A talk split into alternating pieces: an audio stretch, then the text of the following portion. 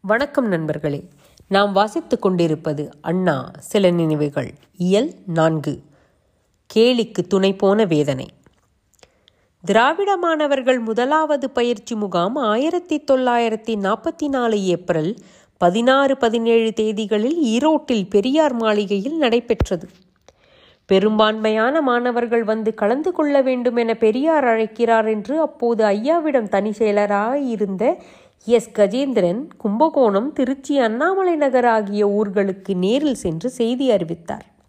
தவமணிராசன் தலைமையில் நாங்கள் கும்பகோணம் கல்லூரியில் இருந்து ஐந்து ஆறு மாணவர்கள் போயிருந்தோம். திடீரென்று ஐயாவுக்கு காய்ச்சல் அதிகமாக வந்துவிட்டது. அண்ணாவே முழு பொறுப்பேற்று மேடையில் பேசுவது எப்படி என்றும் கழக கொள்கைகளை விளக்கியும் பயிற்சி வகுப்பு நடத்தினார்கள் இரண்டு நாட்களும் சேதே நாயகம் தலைமையில். அந்த கோடை விடுமுறையின் போது ஒவ்வொரு மாவட்டத்திற்கும் சிறு சிறு குழுவினராக மாணவர்கள் சென்று பிரச்சாரம் செய்ய வேண்டும். எங்களுக்கு தென்னார்காடு மாவட்டம் கிடைத்தது. பதினேழு நாலு நாற்பத்தி நாலு அன்று ஈரோடு மகாசன உயர்நிலைப் பள்ளியின் சரஸ்வதி ஹாலில் திராவிட இளைஞர் மாநாடு ஏற்பாடு செய்யப்பட்டிருந்தது. சென்ற மாதம் ஈரோடு சென்றிருந்த பொழுது அந்த சரஸ்வதி ஹாலை பார்த்தேன். எவ்வளவு சிறியது? இதிலா மாநாடு நடத்தினோம் என்று வியந்தேன். ஆயினும் அது ஆயிரத்தி தொள்ளாயிரத்தி நாற்பத்தி நாலில் அல்லவா? பழைய கோட்டை என் அர்சுனன் வரவேற்பு குழு தலைவர். தமது பெரிய பிளைமோத் காரில் காய்கறியெல்லாம் அவரே ஏற்றி கொண்டு வந்து மாணாக்கர்கள் சாப்பாட்டுக்காக இறக்கியது கண்டு வியந்தோம். மாநாட்டுக்கு அண்ணாதான் தலைவர் நெடுஞ்செழியன் திறப்பாளர். அன்பழகன் கொடி உயர்த்தினார். அவர்களைப் போலவே மாணவர்களான நாங்கள் ஆளுக்கு ஒரு தீர்மானத்தின் மீது சொற்பொழிவு ஆற்றினோம். இரவு நீண்ட நேரம் மாநாடு தொடர்ந்து நடைபெற்றது. இரண்டு நாள் பயிற்சியில் ஈடுபட்டதால் எல்லோருக்கும் கிட்டத்தட்ட உறக்கம் வந்து உழுக்குகின்ற நிலைமை. அப்போது மேடையில் நடிகமணி டி. வி. நாராயணசாமி பேசிக்கொண்டிருக்கிறார் உணர்ச்சி பொங்க பொங்க.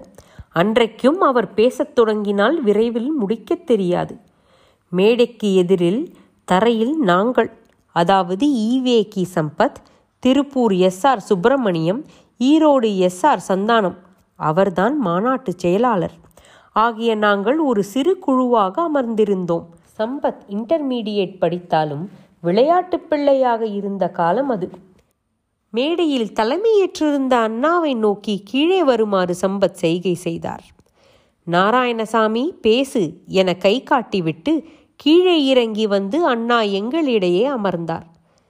திருப்பூர் எஸ். ஆர். சுப்பிரமணியம் நல்ல வசதி படைத்த நம் இயக்கத் தோழர் இனிய நண்பர் ஆனால் கொஞ்சம் விவேகம் இல்லாத தன்மையில் சில நேரங்களில் நடந்து கொள்வார். விளக்கமாகச் சொன்னால் கிறுக்குத்தனமாக தோன்றுவார். அவரது சில நடத்தைகளால் அவர் சம்பத்தின் கையை பற்றி கொண்டு அவருக்கு கைரேகை பார்க்க ஆரம்பித்தார். தெரிந்தது போல எனக்கு எத்தனை மனைவி எத்தனை பிள்ளைகள் இருக்கும் என்றெல்லாம் சம்பத் கேட்க கேட்க அந்த பகுதியில் ஒரே சிரிப்பு கும்மாளம். அண்ணாவும் எங்களோடு சேர்ந்து உறக்கச் சிரித்தார். டிவிஎன் கோபத்தின் உயர் எல்லைக்கே போய்விட்டார். மிக மிக உரத்த குரலில் என்ன சிரிக்கிறீர்கள்? என் பேச்சில் சிரிப்பதற்கு என்ன இருக்கிறது? உயிரை கொடுத்து உயர்வான கருத்துக்களை எடுத்து வைக்கின்றேன். கேட்க வேண்டாமா? இதுதான் நாகரிகமா? என்றெல்லாம் அண்ணாவை பார்த்தும் கேட்கிறார். அண்ணா அவர்களிடம் மிகுந்த அன்பும் மரியாதையும் உள்ள அவரே தன் பயமிழந்து போனார். அண்ணா இருங்க என்று எழப்போன அண்ணாவை அப்பொழுதும் சம்பத் தடுக்கிறார். அண்ணா சம்பத்தின் கையை விலக்கிவிட்டு மேடையை நோக்கி போனார்கள். டிவியன் அத்தோடு உட்கார்ந்து விட்டார். சினம் ஆறாததால் ஒரு மணி நேரம் அந்த நள்ளிரவிலும் அண்ணா சொல் மாறி பொழிந்தார்கள். எல்லோருக்கும் தூக்கம் கலைந்து போயிற்று. சம்பத்தும் அமைதியாக இருந்தார். ஆனால் அடிக்கடி மற்றவர்களை கேலி பொருளாக்கி நகைப்பதும் அண்ணாவிடம் தனக்குள்ள செல்வாக்கினால் பொது இடங்களில் அவரையும் தன் வசப்படுத்திக் கொண்டு பிறரை ஏளனம் செய்ய முற்படுவதும் சம்பத்துக்கு ஒரு கெட்ட பழக்கமாகவே இருந்தது. அதனால் அவருடைய எவ்வளவோ நல்ல தன்மைகள் மறைக்கப்பட்டு மற்றோரின் அருவருப்புக்கு ஆளாக நேர்ந்தது. அண்ணாவின் பெருந்தன்மையும் துணை போனதுதான் வேதனை இதழே.